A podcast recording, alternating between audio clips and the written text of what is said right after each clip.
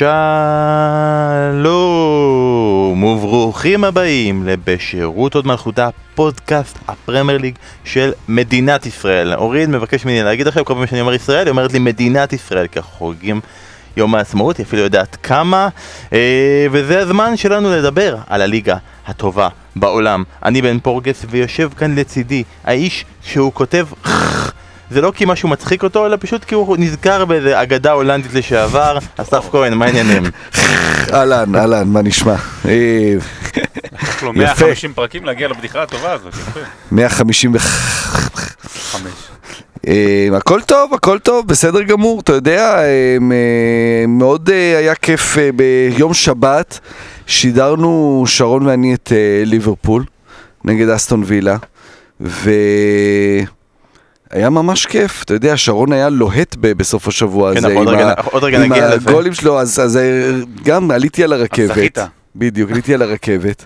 אתה אומר שכיף לשדר משחקי פרמייר ליג. עליתי על אדולפו הרכבת ולנסיה. והיה ממש כיף, והיה נהדר לך בשבת. ביום ראשון היית יכול לפרגן יותר, היית יכול לדאוג לטקו. לא, היית יכול להחזיק את החומה בצורה עוד כמה זמן, אבל היית עסוק מדי בזה שארן רובן חזר לשחק. מתוך כל הדבר הזה בינתיים גם הקבוצה שלו משחקת לא רעה. תגידו, כשהוא לא משחק. כשאומרים שחומה בצורה, אז באיזה צורה זה? בצורה מלבן. חוץ מכשזה החומה שיום ארבל צועק עליה, היא בצורת פתוחה. רובן חזר לשחק וזה נראה לי זמן לעשות עליו עוד כתבה.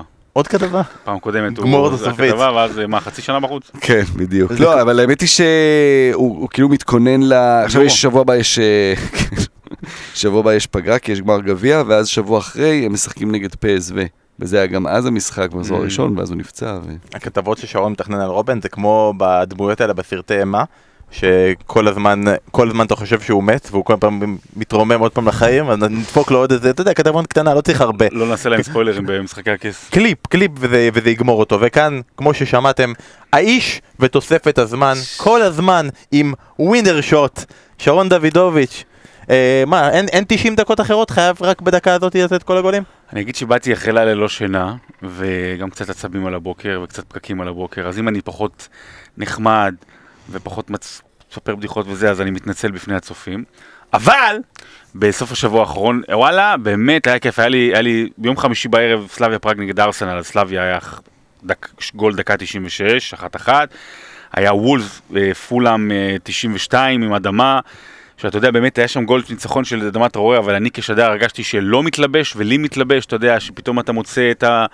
מינוח הנכון והמילה הנכונה ומשהו שככה קוראים לזה בהגה המקצועית סאונד-אפ, שככה שיכול להחזיק מעמד, ואז גם בסיטי ואז גם בליברפול, והמשותף להכל זה שבכל ארבעת המשחקים, אולי קצת פחות בליברפול, אבל היו משחקים לא טובים, היו משחקי כדורגל לא טובים, ועדיין יצאתי מפה באמת בהרגשה עילאית כזו.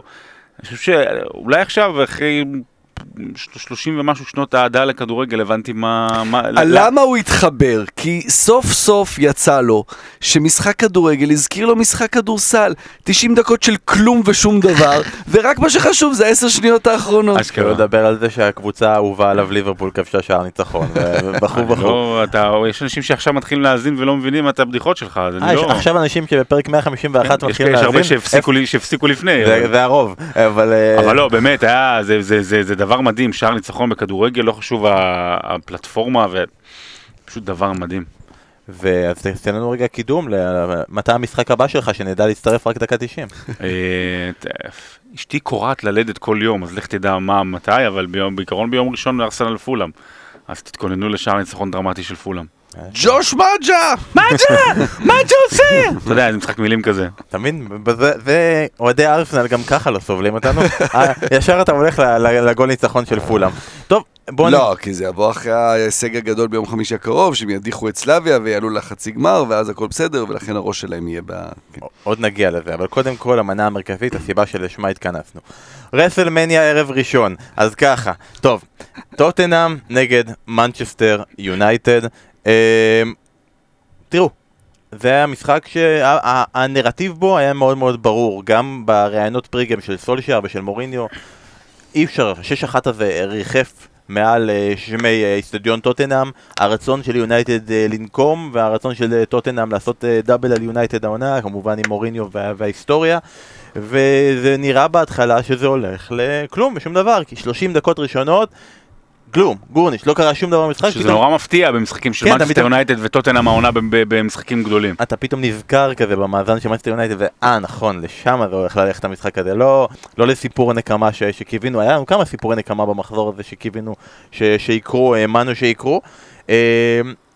לא קורה שום דבר במשחק, ואז מגיע הדקה ה-30, בערך פלוס מינוס, טיפה יותר, שער של מנצ'סטר יונייטד, שער נהדר של קוואני, נפסל בגלל עבירה בתחילת המהלך של מקטומני אלסון. עוד רגע נגיע למה מוריניו אומר על זה, ומה סולשייר אומר על זה, ומה אבא של סון אומר על כל הדבר הזה, אבל נתחיל רגע, אסף, שרון, תגידו אתם, צפיתם בזה בפספורט, גול או לא גול? גול? בטח גול. אני יודע שהיה בפנים, אבל כאילו. סולשר אמר אחרי זה, הוא אמר, הרי ור צריך להתערב כשיש clear and cut error, כמו שברור שיש טעות ברורה, ופה, אתה יודע, השופט ראה, המשיך לשחק, לא היה צריך להתערב בכלל. כלומר, אוקיי, השופט החליט שזה לא עבירה. קדימה, תמשיך לשחק. לא צריך לעצור כל הזמן את המשחק ולבחון כל דבר ולחפש פעם אחר פעם, וגם הייתה לנו את הרגשה הזו במשחק של ליברפול, בפסילת השער של ליברפול, לא לחפש למה לפסול. יש גול, יש גול, אתה יודע, אם יש משהו ברור שבגללו אתה צריך לפסול, אוקיי, אבל אם יש גול, תן, בשביל זה התכנסנו. כן, אנחנו נדבר תכף על עבר, בעניין של ליברפול שם, באמת אני חשבתי על זה המון בסוף שבוע, אבל לגבי סון, אני עשיתי אליו את זה גם בכתבה, זה היה שנה שעברה בינואר, פברואר, לפני שהוא נפצע, הוא שבר את הכתף. אז שהוא, כאילו יש לו תדמית, גם אנחנו כאילו מסתכלים על דרום קוריאנים, סליחה על כל התוויות, וזה, מאוד מסודרים, ממושמעים, הכל טוב ויפה. יש לו הרבה פלטות לסון. הוא כבר קיבל כמה אדומים זה, הוא כמעט גמר לגומש, כמעט גמר את הקריירה, על כלום, באמת על כלום. וגם ההצגה אתמול, הוא עשה הצגה פאר אקסלנס, הצגה, אתה יודע, זה נורא מזכיר לי, זה לא אותו דבר, אבל, ולא אותה במה, אבל את ריבלדו, אם אתם זוכרים, במשחק הפתיחה, במונדיאל 2002 מול טורקיה, שאז לא היה עבר, אתה יודע, הכדור פוגע לו בבטן, והוא תופס את הראש, וזה גועל נפש, אבל תומר, משחקים על פי החוקים של פעם, ועכשיו, רק על זה, רק על התחזות הייתי נותן לו צהוב, כאילו, כי רואים שזה, אין מצב בחיים שאתה על דבר כזה, גם אם באמת, 3-4 דקות יושב על הקרקע, ואני יכול להבין, למרות שסולשר אמר דברים קצת חריפים, אבל שהוא אמר, אם הבן שלי היה מתנהג ככה, לא הייתי נותן לו לאכול, טיפה, אתה יודע, פולין של 1943, אבל... במקרה של סון ואבא שלו, זה כאילו ממש מזכיר לו את העבר, אבל...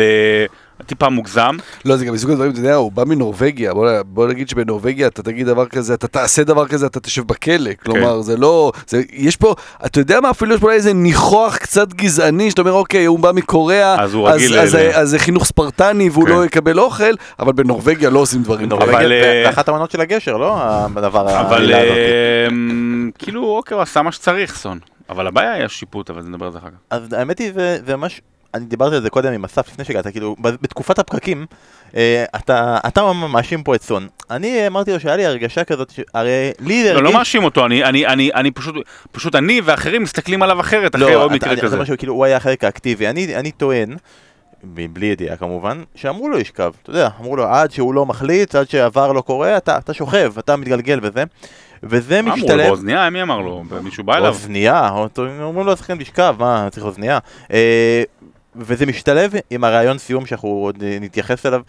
הדיכאון של סון היה שכאילו המשחק הזה הוא הפך להיות מין סוג של נבל, שקרן, רמאי, למען הקבוצה, למען הניצחון, וגם זה לא עזר. כל בסדר, גם אחרי גומש הוא בכה, ואז מיד אחרי זה הוא עוד פעם קיבל אדום. קשה לראות מישהו. כל בסדר, אני אומר לכם שוב, קחו בערבון מוגבל את מה שאתם חושבים על סון ואיך שהוא מתנהג. לא, בן נוגע פה בנקודה חשובה, כלומר העניין הזה של עליות נבל וזה בשביל כלום, וזה באמת ממשיך את העניין הזה של מוריניו, שכבר אמרנו כמה פעמים, הקבוצות שלו, אוקיי, אתה מוותר על כדורגל חיובי, אתה מוותר על כדורגל יפה, אבל אתה מקבל בתמורה, זה מוכר את נשמתך לשטן הכדורגל, אבל תמורת תארים. ואתה אומר, אוקיי, אתה עושה את הבדיקה שלך, מה שווה לך, תארים שווה לי, אוקיי, אני מביא את מוריניו, זה יהיה כדורגל מגעיל, אתה אומר פה, רגע, אני גם הופך להיות רמאי, אני הופך להיות מישהו שמתחזה, ובשביל מה? בשביל כלום. לא שווה את זה.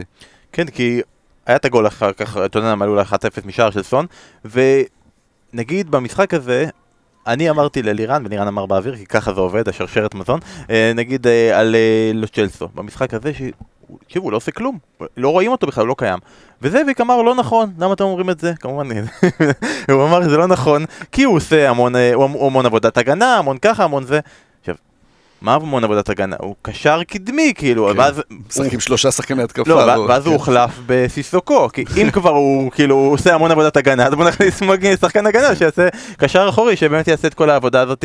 אבל, תקשיבו, שבוע שעבר לא התייחסנו כמעט למנצ'סטר יונייטד, כמובן, כל הג'מעה הגיעה וקפצה וזה, ואמרנו להם שהשבוע אנחנו נתייחס אליהם, ואי אפשר, את החלק של יונייטד לא להגיד עכשיו, להחמיא לסולשייר או לשחקנים, זה לא משנה למי, על כך שגם אם, שוב, הם ירדו בפיגור, כמו מול ברייטון, כמו הרבה מאוד משחקים העונה, הם פתחו לא טוב את המשחק, הם תמיד, אם זה עם סולשייר, אם זה עם חילופים, אם זה הם עם עצמם, הם יודעים ומצליחים לחזור. יונייטד יודעת העונה הסף להחזיר את המשחקים גם בפיגור, גם אם הקבוצה בהתחלה מסתגרת ואז אחרי שערי עוד יותר מסתגרת, להחזיר את המשחק לכיוון שלה. כן, זה לזכותה. ולזכותה, וזה כן לזכות סולשייר. אי אפשר לקחת רק את הדברים הפחות טובים ולהגיד שמבחינה טקטית זה נראה שיש שם איזה חוסרים לעומת הקבוצות הגדולות ולעומת המאמנים הגדולים, אבל כשיש לקבוצה אופי כזה והיכולת לא להישבר ותמיד לחזור מפיגור ולנצח משחקים מפיגור, אז זה לגמרי המאמן צריך שם לעשות משהו מיוחד,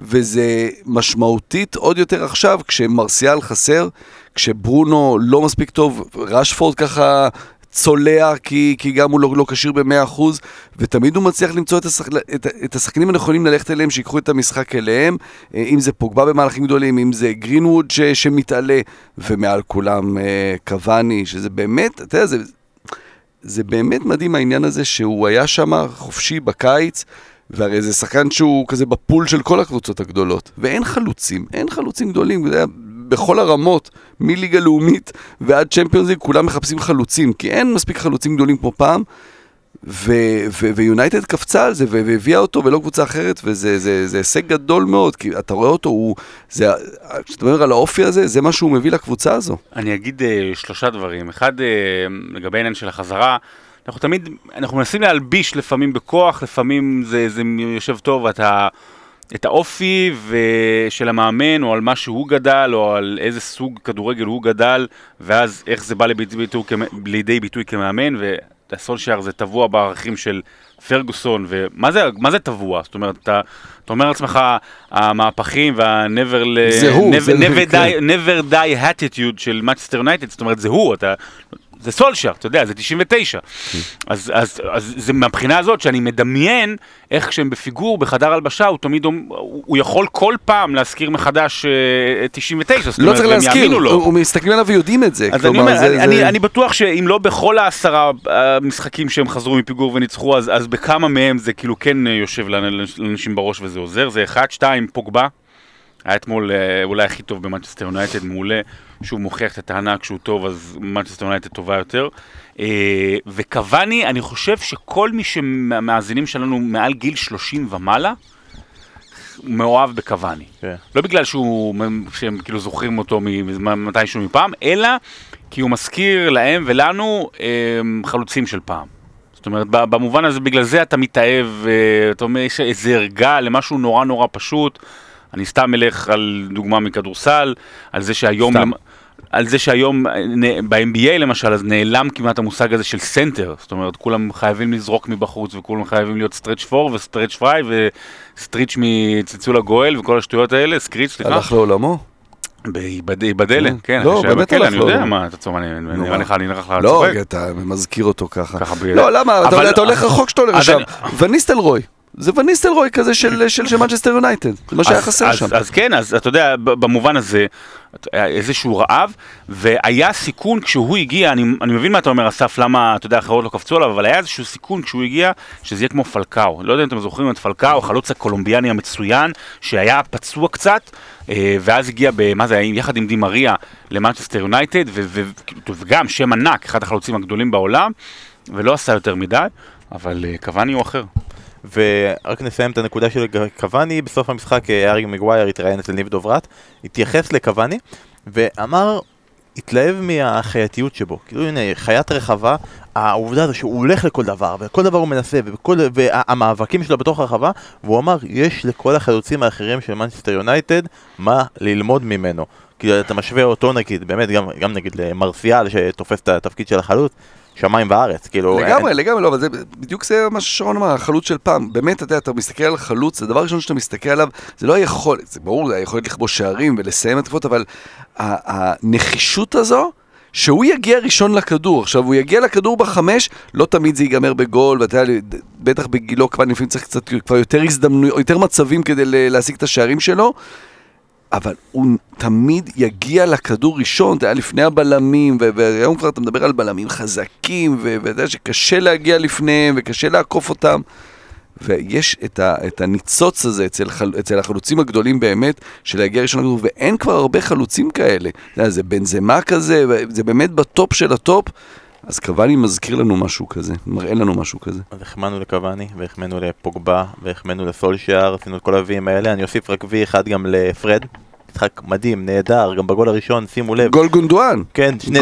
שני דאבל פאסים. חבל שלא שידרתי את הגול, ואז היא אומרת, פרד, ומשול! מזל שלא גונדואן, פרד ומהמת שול. אז פוטנציאלית יש פער רק של 8, הכל פתוח, והליגה הצמודה בתבל, ואם נגיד ברצינות, בתכלס, זה די מה שרצינו וציפינו וקיווינו למאנסטר יונייטד העונה, כלומר, ברור שאמרנו אנחנו רוצים שתיאבק על התואר, אבל המבט היה שזה לא יהיה עוד עונת ליברפול כזאת. מבחינת הציפיות שלנו בטרום עונה, זה להיות... במחזור 31-32, במרחק של 8 נקודות מליברפול וסיטי. זאת אומרת, אתה יודע שחשבנו שהם יאבקו ראש בראש על הליברפול. עצם זה שהיא העונה זוכה כנראה בתואר best of the rest, אמנם רוי קין מסתכל על זה במשפט הזה כאלבון, העונה צריך לקחת את זה ולהגיד את זה כמחמאה, גם אתה משווה נגיד מול עונה שעברה, העונה נעצרה עם הקורונה, אחרי 29 מחזורים של יונייטד היו 45 נקודות, ואחרי 31 מחזורים עליהם 49, העונה אחרי 29 מחזורים 57 נקודות, ועכשיו כרגע היא עם 63, מצב הרבה יותר טוב בעונה שעברה, התקדמות, כל הכבוד ליונייטד, וכמובן זה מוביל אותנו לטוטנהאם, עוד עיבוד של יתרון. עוד פעם, זה מגיע לזה, עוד פעם מוריניו נזכר לשחק אחרי שהוא נכנס לפיגור בדקות סיום ומשלב את בייל בשלב הרבה יותר מדי מאוחר, דיבורים על חדר הלבשה קצת בעייתי, תלונות נגיד, רמיזות על תלונות על אוריה שלא אכפת לו, ואז הוא פותח איתו, וכמובן אמרנו, שימו לב לרעיון שהיה לנו ברשת החברתיות והיה אתמול בפספורט של סון, נחשב למנהיג בחדר הלבשה, נראה שבור, גמור, שבר כלי, לא נראה שיש כאילו, בוא נגיד שאני רציתי להביא אותו בפנטזי בשבוע הקרוב, וזה קצת מפחיד אותי להביא אותו, כי הקבוצה הזו נראית כבר קצת גמורה ועבודה. היא גמורה! וזה מביא אותנו רק לסיים את החלק הזה עם שרון, היה דיווחים לפני המשחק עוד בסקאי ספורט ולמערך סוף שבוע, על כך שהרי קיין, אתה יודע, דיווחים קבועים כאלה, אבל ככל שזה הולך ומתממש יותר ויותר, והרגע הזה הולך וקרב, שטוטנהאם באמת תסיים מחוץ לטופ 4 ותהיה מחוץ לאירופה בעונה הבאה, קשה, אנחנו רוצים שהוא יהיה שחקן בית, אנחנו רוצים שהוא ישבור כל סי, אנחנו רוצים שהוא יגיע לאלן שירר כשחקן טוטנהאם, אבל אנחנו רוצים גם את טובתו של הארי קיין, וכנראה היא לא טוטנהאם. אני שמח שהעלית את זה, כי יש לי מה לומר.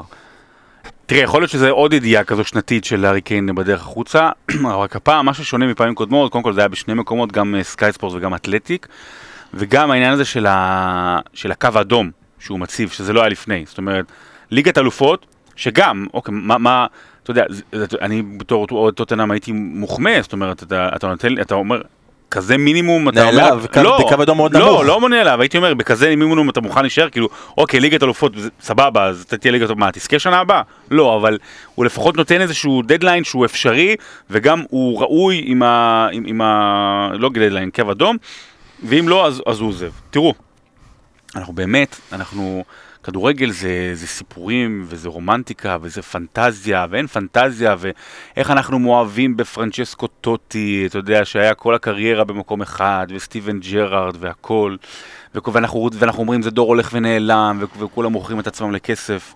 אני רוצה להגיד איזה שני דברים. קודם כל, בהשוואה שמות שאמרתי, ג'רארד בשמונה השנים הראשונות שלו זכה בוויפה, שני גביעים ובצ'מפיונס וגם בגביע הליגה. אוקיי, זה בשמונה השנים הראשונות שלו. טוטי זכה באליפות, באליפות רומא בהתחלה וכבר עשה את הווי שלו. הארי קיין אפילו לא קרוב לזה. הארי קיין הוא אחד החלוצים הגדולים ביותר ב10 שנים האחרונות, והוא אפילו לא קרוב לזה, הם אפילו לא התמודדו, הם לא הגיעו ל6-7 מחזורים לסיום שיש להם סיכוי לאליפות, הם פעם אחת הגיעו לגמר ליגת אלופות וזהו, וגם שם הם לא ממש היו יריבים, אבל אוקיי, נגיד שזה היה ממש קרוב, המועדון הזה הולך לכיוון אחר, אני יודע שכולם אומרים מה, וזה חשוב, וזה בית והכל, אבל תחשבו שנייה על הבן אדם, אני אתן דוגמה מעצמי, אני עד היום, כמעט 20 שנה אחרי, לא 20, כן, משהו יותר, כשהיינו בבית ספר, היה לנו, בכדורסל, היה לנו משחק עלייה לליגת העל לתיכונים, אוקיי? והיינו בפיגור, איכשהו הגענו בפיגור, מהלך אחרון, 4 שניות, הייתי צריך לעשות איזשהו מהלך כדי לעזור לאחרים, הייתי צריך לעשות את החסימה, וזה, הייתי כיתה י' עם חבר'ה מכיתה י' ב'.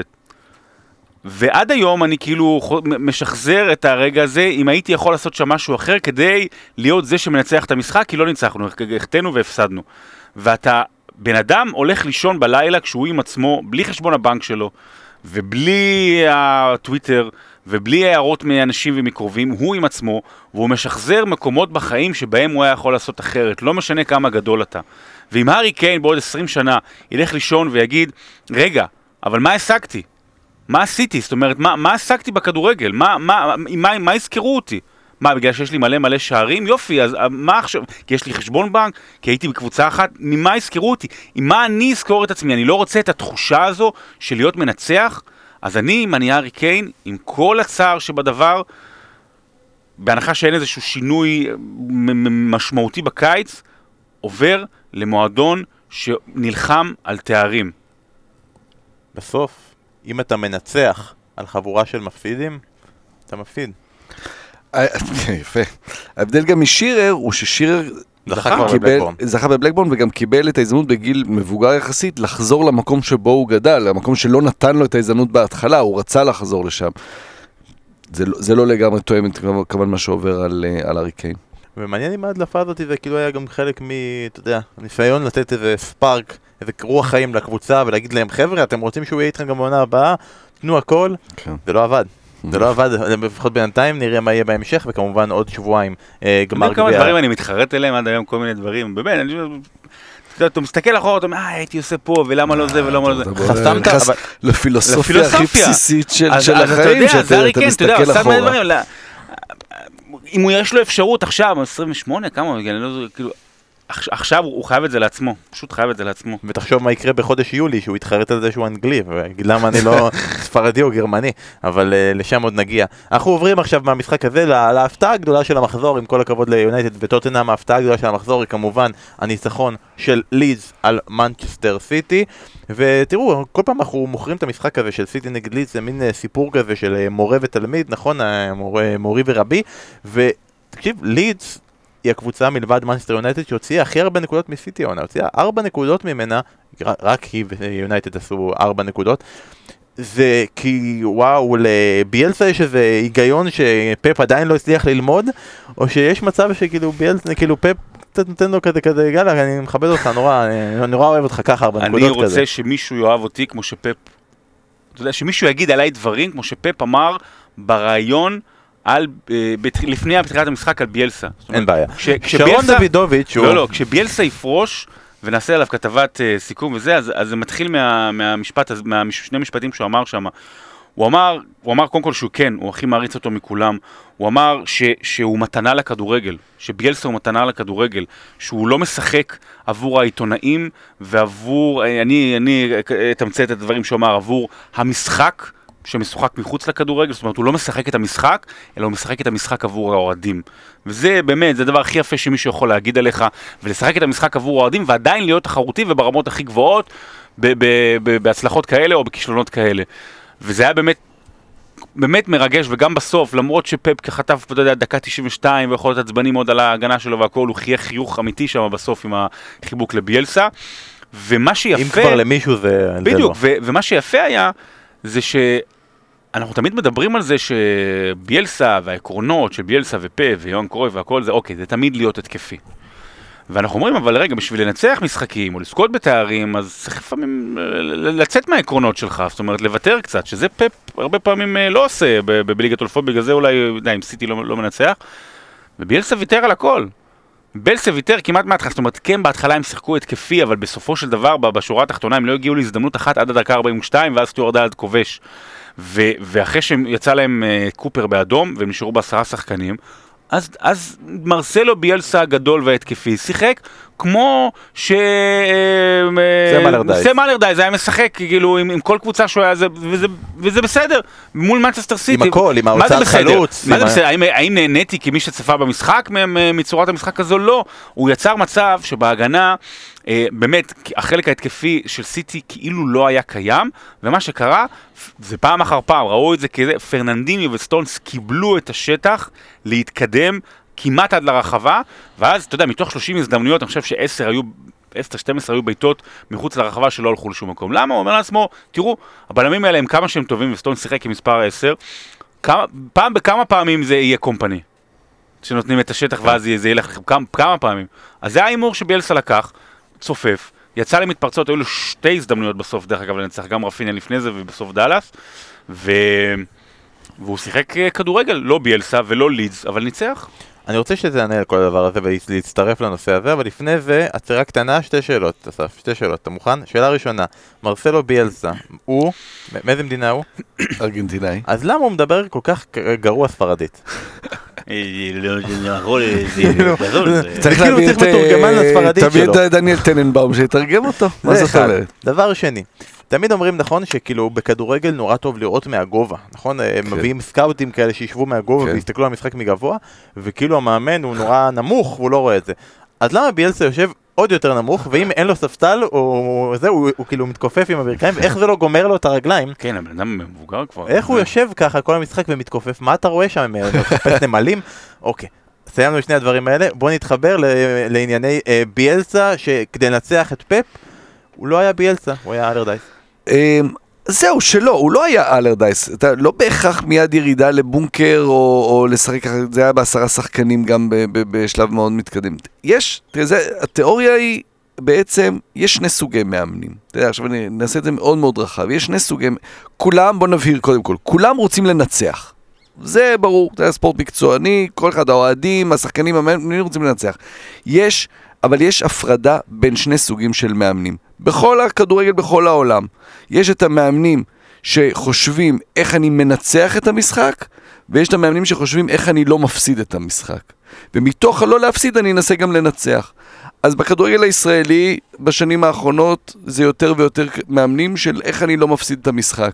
ויש לך דוגמאות אחרות שאתה יודע, יש פה, כדורגל ישראלי יש את בכר, יש את ון לאוון, יש בגישה ההולנדית, יש את דראפיץ' וברדה, רן בן שמעון, יש מאמנים שחושבים איך אני בא לנצח את המשחק, רוב האחרים, איך כל כך לא מפסיד, במשך עוד שבוע.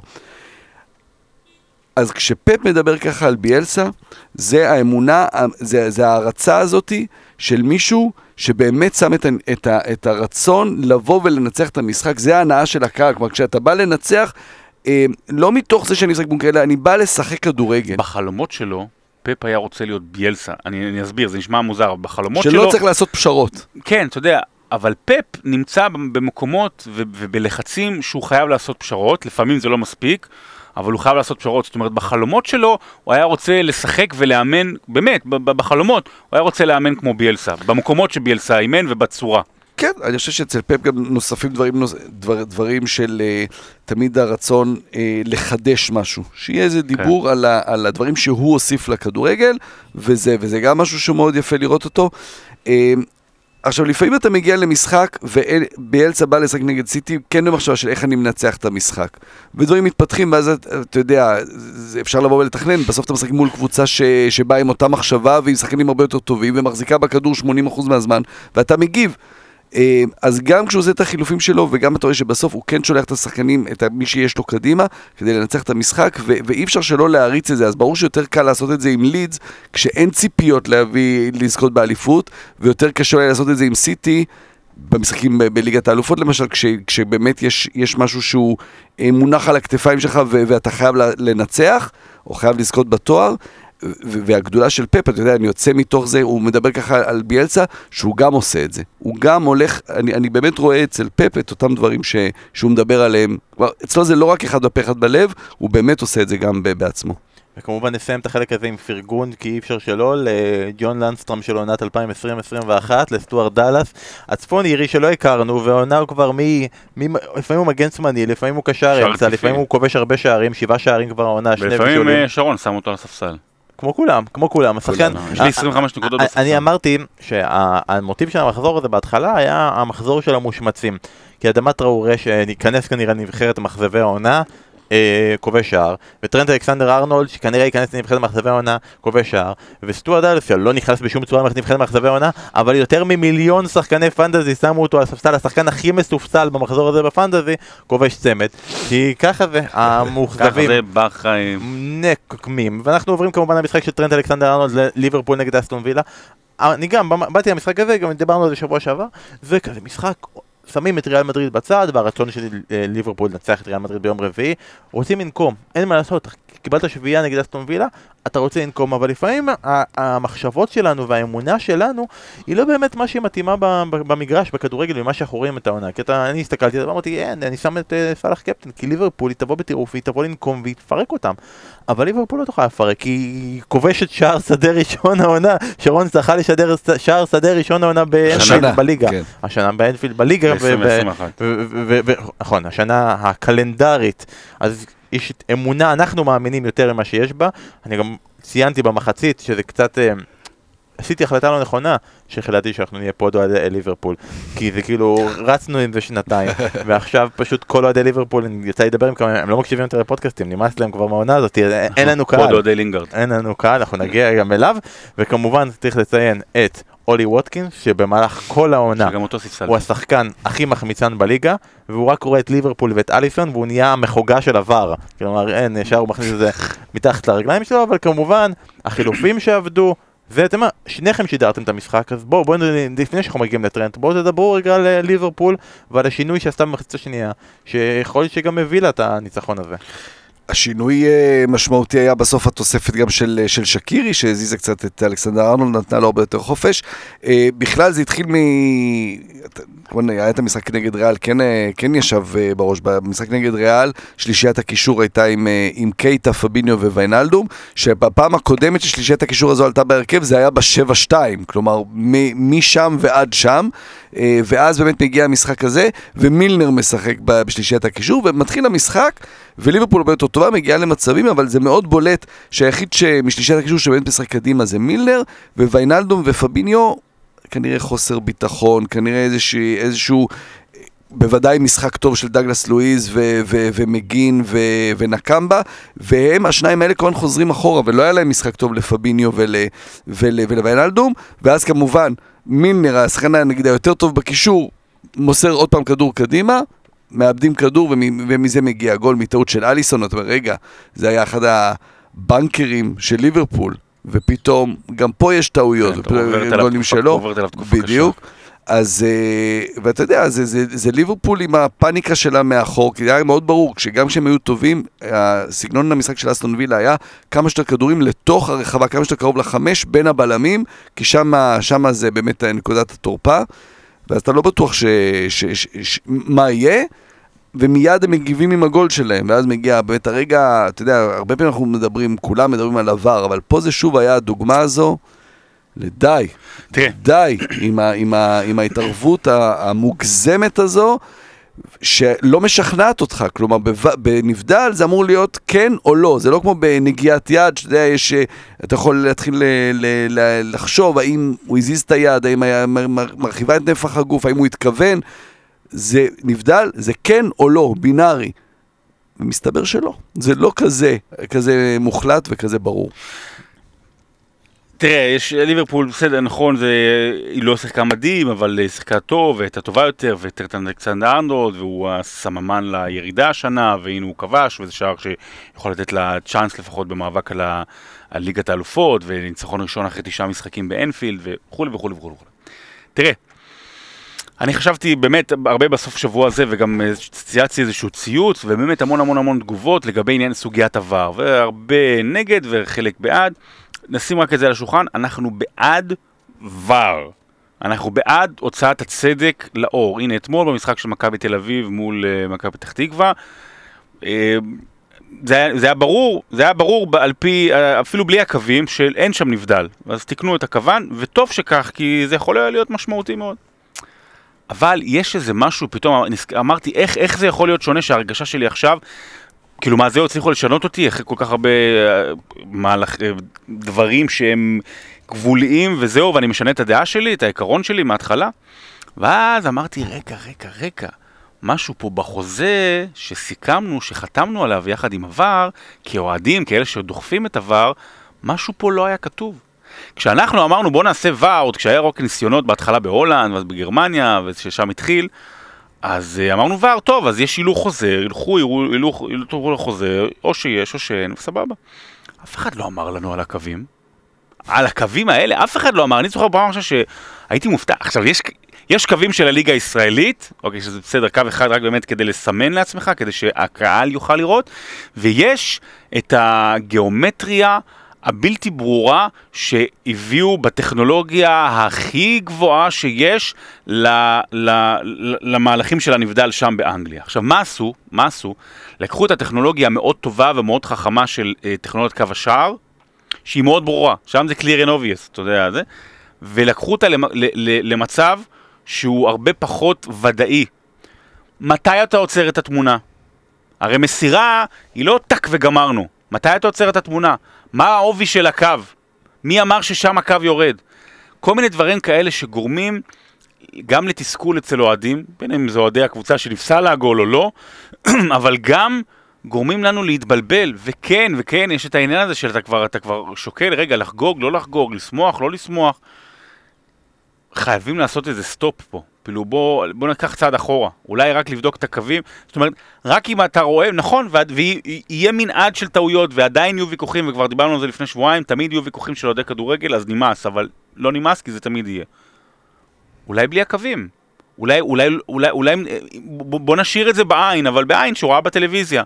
מה עכשיו אתם מכניסים לי כאילו בני גורן? נראה לי שאפשר לסכם את זה במשפט, שאחד מגדולי האומה, נצטט אותו רגע פעם, מה שווה ור אם אי אפשר לשלוט בו? יפה. ככה זה, ונסיים רגע את החלק של ליברפול, כמובן כי אי אפשר להתייחס עם כל הכבוד לזה לטרנט אלכסנדר ארנולד, לשבועות האחרונים שיש לו, בעצם זה השחקן כאילו, אולי יחד עם מנה, אמרות שמנה זה סיפור אחד. מנה סיים בקריירה שלו בליברפול, אחרי ההחמצה שלו ושזה שהוא לא מסר, זהו, לדעתי, אתה יודע, לא בגלל זה, אבל... זה סיפור אחד מנה, זה סיפור של העונה החלשה. אצל אלכסנדר ארנולד יש כזה איזה מוטיב, ויש פה גם איזה משהו שמרחף כזה בחודש יוני, האם הוא יזומן לנבחרת האנגליה או לא יזומן, ועכשיו כל אנגליה, כאילו, כל ליברפול כאילו עובד בשבילו, אתה מסתכל על המשחק, אבל אתה רואה, אם פעם היה איזשהו איזון בין המשחק על טרנט אלכסנדר ארנולד לבין רוברטסון, אין שום איזון כרגע בליברפול, זה אך ורק ימינה, ועוד לרוברטסון היה משחק יחסית טוב, הוא לא כמעט למעלה, הוא לא מרים, הוא לא מושל, הכל רוברטסון תלויים בו, משחקים עליו, שיחקו עליו, וזה עבד כמובן נגד ארסנל, זה עבד הפעם, זה לא עבד בכלל נגד ריאל מדריד, אבל קלופ אומר בסוף המשחק, חבר'ה, כאילו, בואו נרגע, ואני חושב שיש בזה צדק, כי מתייחסים לזה כאילו ניפו את המגן נבחרת אנגליה, שתמיד היה, ביורו הקודם טרנט לא היה. ואם באמת לנבחרת אנגליה יש כרגע את ווקר, שהוא לא זה, אבל יש את ווקר, ויש את ריס ג'יימס, ויש את וואן ביסאקה שכרגע לא מזומן בכלל, ויש את טריפייר, אז עם כל הכבוד, נראה לי אפשר גם להירגע, אז אם אנגליה לא תשחק עם טרנט אלכסנדר ארנולד ביורו, בעיקר אם היא לא הולכת על המשחק של 3 בלמים, היא משחקת עם קו של 4, שום דבר לא יקרה. קודם כל נכון, כלום לא יקרה, אבל... לא יזכו עם זה ובלי זה. אבל אנחנו מדברים פה על... אחד משחקני העונה בעונה שעברה, כן, בחור צעיר שאתה אמור לגדול עם הנבחרת הזו. עכשיו תראה, היה שם בתוך 2 דקות בדיוק את הסיפור של אלכסנדר ארנולד. הוא נתן את הגול הזה, סאוטגייט יושב ביציע, לכולם ברור, אוקיי, הנה הוא, זה המהלך שאמור להחזיר אותו לנבחרת. 2 דקות אחר כך, כבר אנחנו עמוק בתוספת הזמן, הכדור מוגבע מימין, תורת אלכסנדר ארנולד עומד, לא סוגר את אלגזי, אלגזי עוקף אותו, מגיע ראשון לכדור ונוגח, נגח החוצה, אז לא הייתה תוצאה לזה. אבל המהלך הזה הרבה יותר משקף את החשש של סאות'גייט, למה הוא לא משחק עם אלכסנדר. תראה, זה שהוא שחקן התקפה נפלא, מופלא, פליימייקר במדינת המגן הימני, זה ברור. אבל אתה יודע, כשמאמן נבחרת בונה את הסגל שלו ליורו, הוא חושב בשחקני הגנה קודם כל על הגנה, וזו הסיבה, והמהלך הזה הראה למה אלכסנדר ארנולד לא שם כרגע. אבל אני לא הייתי כל כך בקלות ראש אומר על, מוותר על אלכסנדר ארנולד ליורו הזה. זה כן שחקן שאמור להיות מהסדרה המרכזית הזו שמובילה את אנגליה ב-10-12 שנים הקרובות. לא מוותר, הייתי שם אותו קשר.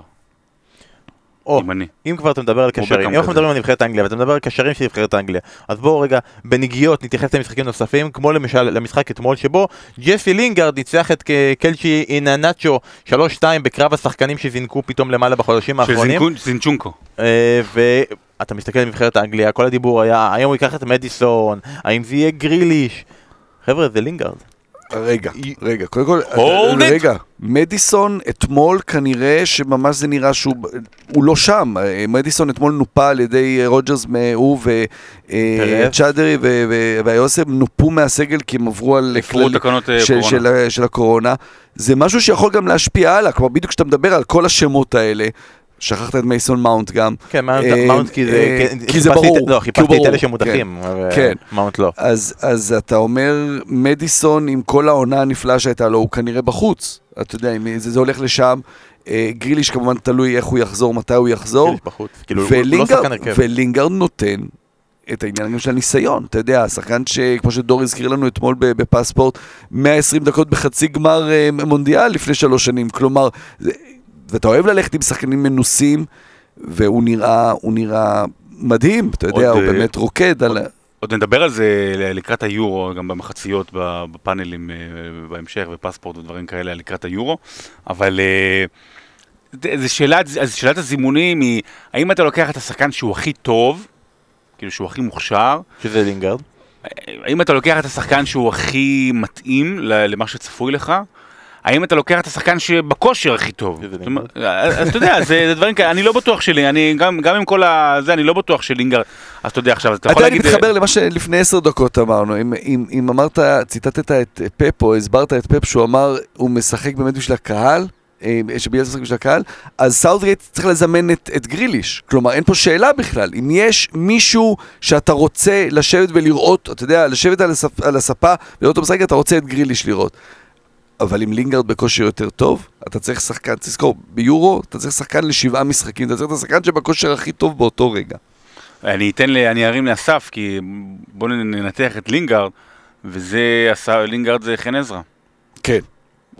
עכשיו נסביר. עכשיו נסביר. דיברנו על זה הרבה בלי קהל. אבל זה יותר מזה, כי זה ווסטהאם ולינגארד. זה בעונה, בסוף העונה שעברה, זה מאוד בלט, אתה יודע, זה ממש קפץ לעין, והיה לנו עכשיו עונה כמעט מלאה בלי קהל, שיש שחקנים מאוד מאוד, זה בעיקר דריבליסטים כאלה, שחקנים שאוהבים את הכדור, שבלי קהל עשה להם טוב, סגיב יחזקאל, חן עזרא זה כאילו השם כללי,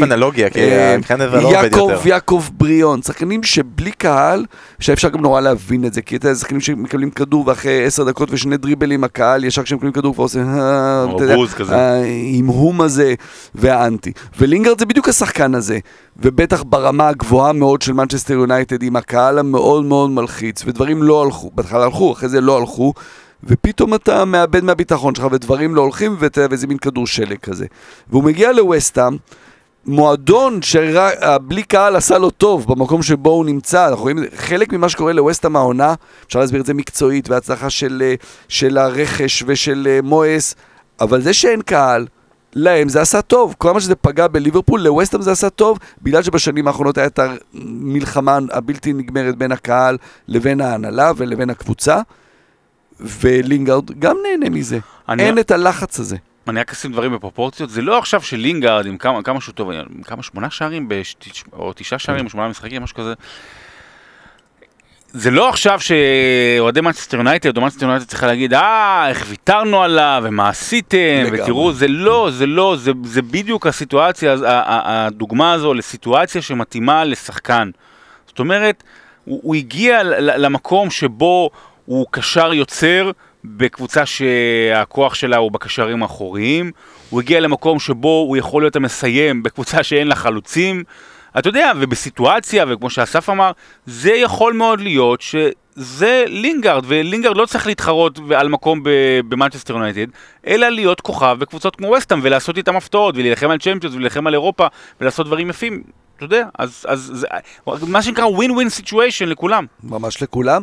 גם בווסטהאם, אתה יודע, זה מועדון שהיסטורית, מועדון מאוד מאוד התקפי, שנפל בשנים האחרונות עם הרבה שחקנים יצירתיים שהם ניסו להביא, אתה יודע, פיליפה אנדרסון, היו גם אחרים, ופה, כמו ששאון אומר, הכוח הוא באמת ברייס, בסוצ'ק, אפילו בנובל שנכנס עכשיו במקום רייס ועושה עבודה גדולה, והיה את המקום שם, לאחד הזה שהביא את הברק, אז בן רחמה עוד צריך להתרגל לרמה הזו, ופורנלס הוא לא מספיק יצירתי, ובואן גם עוד עושה את הצעדים הראשונים בפרמייר ליג, והנה, שחקן עם ניסיון שרק היה צריך את המאמן שיאמין בו, שישחרר אותו, ואתמול גם צריך לזכור, זה בלי אנטוניו שאולי סיים את העונה, ועכשיו אין להם חלוץ, אז הוא השחקן הכי קדמי. בואן.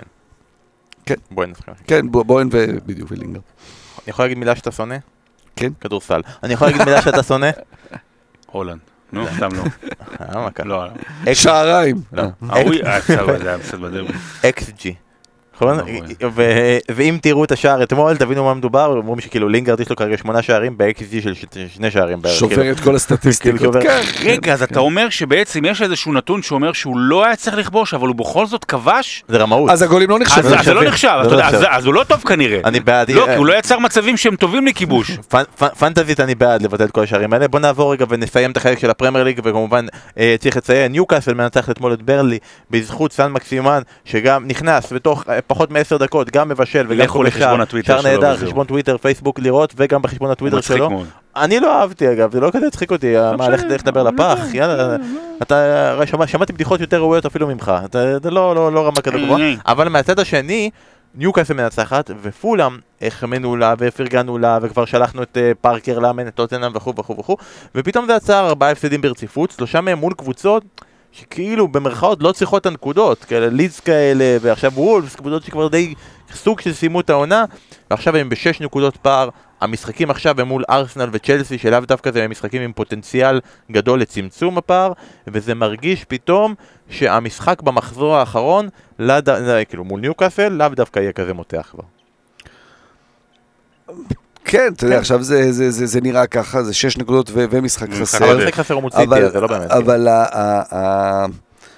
זה הרצף שבו פולם נמצא. אתה יודע, הייתה לה את התקופה הטובה שגם היא שיחקה כדורגל טוב, והיה נראה שהם מתייצבים, ועכשיו זה כבר 4 הפסדים רצופים, ואתה אומר, זה כבר, אתה מאבד גם את האמונה באיזשהו שלב. למינה בסוף המשחק בכה, מירר בבכי.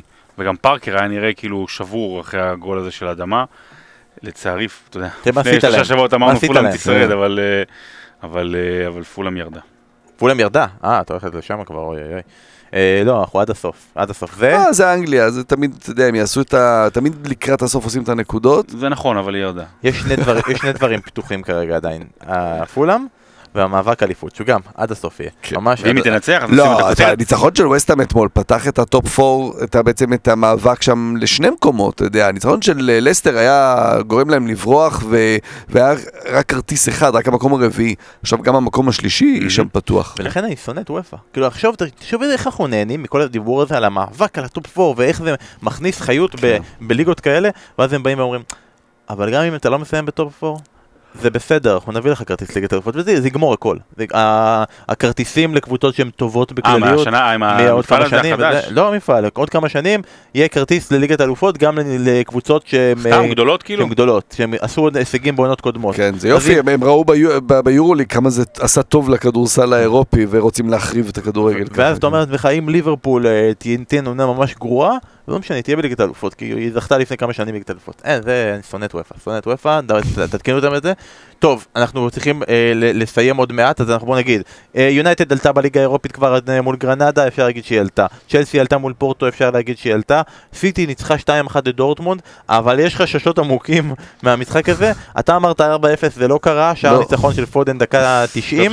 ואפשר? אפשר להגיד שסיטי עולה, או שאנחנו עכשיו כבר מתחילים לחשוב? ברור, תנצח שם 4-0. וכמובן העלית את ליברפול, אמרת שהיא פייבוריטית וזה, ולא ידעת מה קורה שם. מספיד את ליברפול נגד ריאל בפיגור של 3-1? אתה מספיד את ליברפול נגד ריאל בפיגור של 3-1? אני מספידתי אותה לפני. אז אתה אומר שליברפול עולה ואתה אומר שליברפול לא עולה? כן, אני לא רואה סיבה שליברפול. ריאל שיחקה מצוין בקלאסיקו. ו? אני לא ראיתי. אני שמעתי. כך נדע שמועה. אנחנו מדברים על הכדורסל, לא? על סל ניצחון של הפרוביטולה. ברור, מדהים. מה, קמפסו, קמפסו.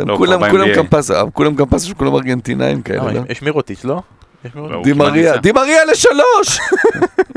טוב, אז רגע, כל אחד הולך לכיוון הזה, וארסנל מול סלאביה פראג סופג בצער 7. אני לא בטוח בכלל. זה כאילו מקום קלאסי שהיא תפסיד, נכון?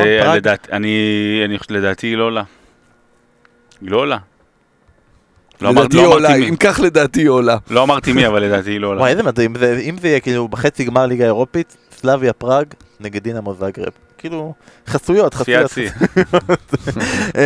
פינת צ'מפיונשיפ אסף, אין לנו מספיק זמן לשני הנושאים, לא. אז אתה בוחר עכשיו, או שאתה הולך על הטרדה ברשת, או נוריץ', מה אתה בוחר?